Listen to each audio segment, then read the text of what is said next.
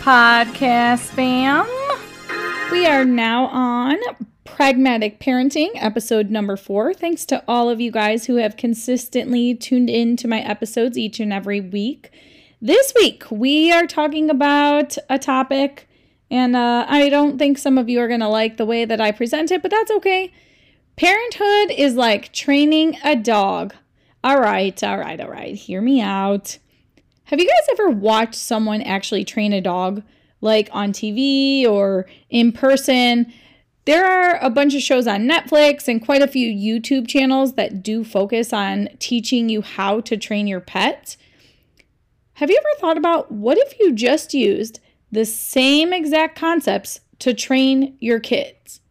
Now, the concept might seem a little bit crazy to you guys, and I'm sure it's not the most popular opinion out there. But um, it definitely is something that I've thought about quite a bit. And um, in practice, it is actually pretty perfect. But have you ever been to someone's house? Let me ask you this that has a dog, or you come up to someone in public while they have their pet with them? You know the difference between a well trained pet and one that is basically just left to run the show? You can immediately tell the difference. And the same is true with our kids. It is the pet that runs up and jumps on you, whether you walk in the door, versus the one that sits and waits for his owner to give him permission and to greet the guests when they arrive.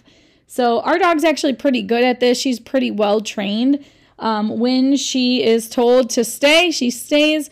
And then she's given permission to go ahead and greet people. Of course, she goes ahead and does that because, you know, dogs love doing those types of things. But training a dog is very much like training a child, and I've done both. When they're tiny and cute, you just want to snuggle them.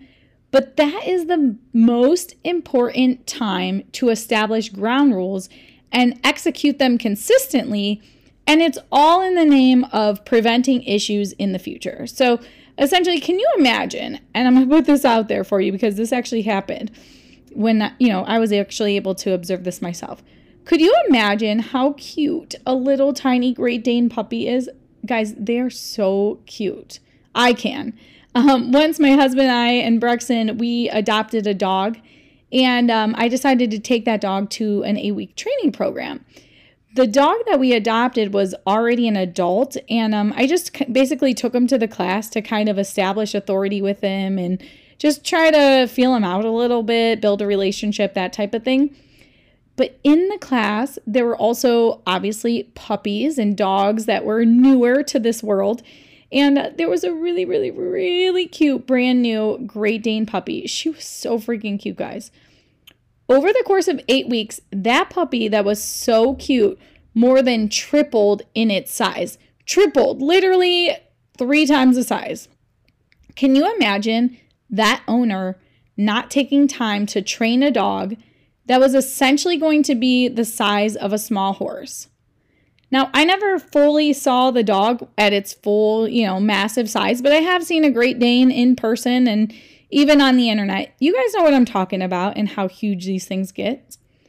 Training your pet, just like training your child, is not only important, but it is essential. Guys, I'm being super serious here. Now, many of you listening may not be a fan of me saying training your kid. Sorry, I'm not going to sugarcoat what it is by changing my vocabulary just to match your need to soften everything. Not going to happen. So, it is real simple. And it is as simple as I'm going to break it down to you like this. Ivan Pavlov explained back in the day day, back in the day day day, he discovered something called classical conditioning. Now, Pavlov was actually a scientist who was studying something pretty much unrelated. He was studying the digestive function of dogs. So, while he was conducting a study, he noticed that the dog that he was studying would salivate before the delivery of the dog's food. So, he's a scientist, right? His natural desire is to ask, What if? And this one instance with the dog basically led to the discovery of what we now know as classical conditioning. So, what is classical conditioning exactly? Here's the actual definition classical conditioning is a psychological term that refers to a learning process that occurs when two stimuli, that just means two things, guys, two things, are repeatedly paired.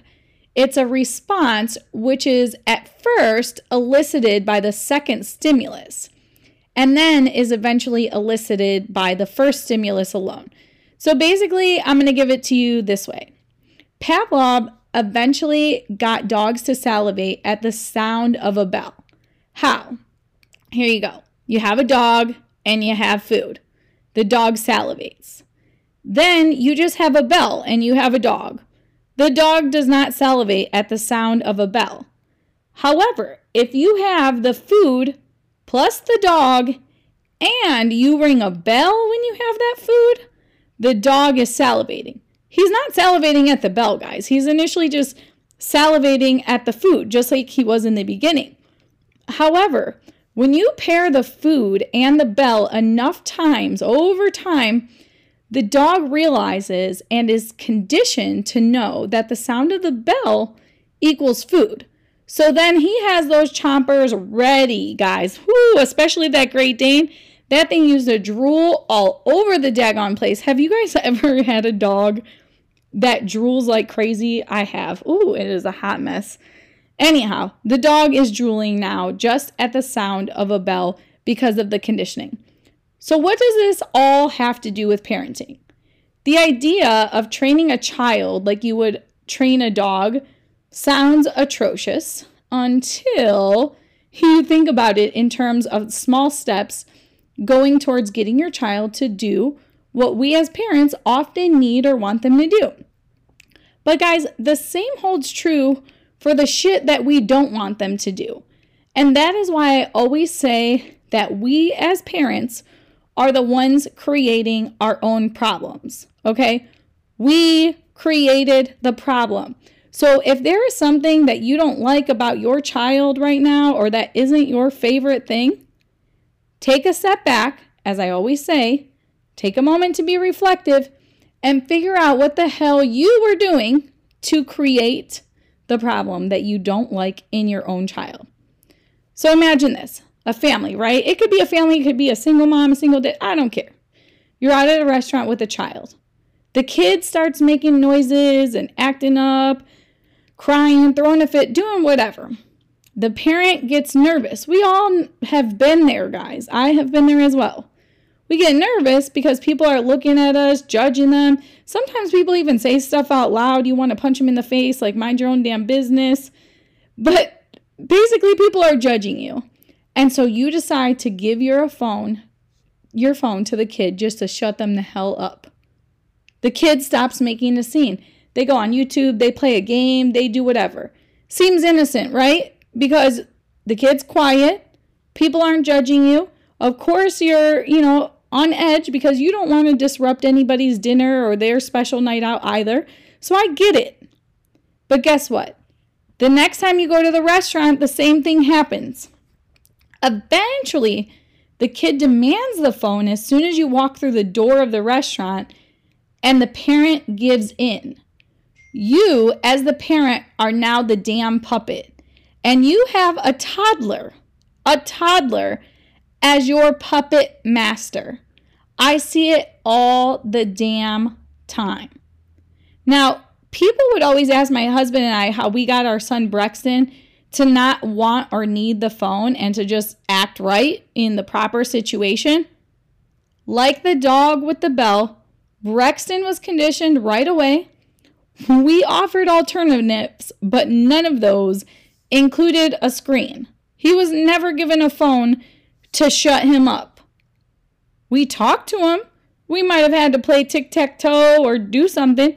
And by the way, guys, oftentimes I bet if you actually just substituted your phone or a screen for your time or attention and give a little bit more of yourself as the parent to your child, some of these things would never happen in the first place. But that's a whole other episode.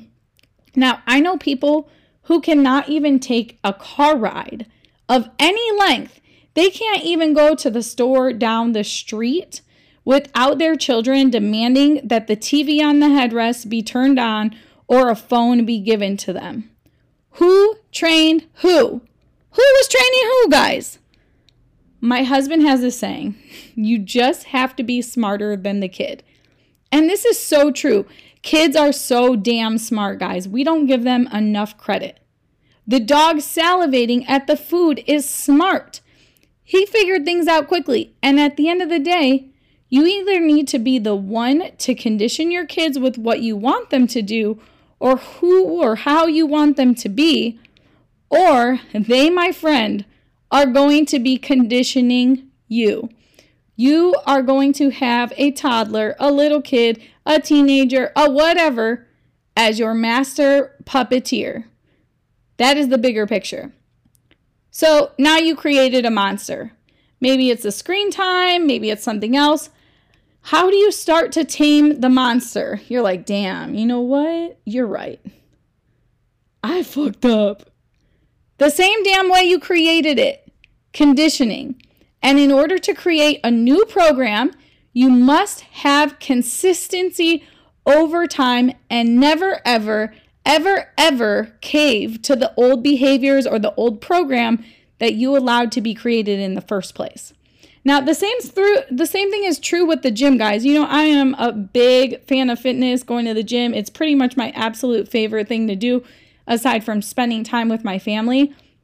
Consistency wins every single time in the gym, at home with your kids, at work, at school, pretty much anything you do. Consistency wins.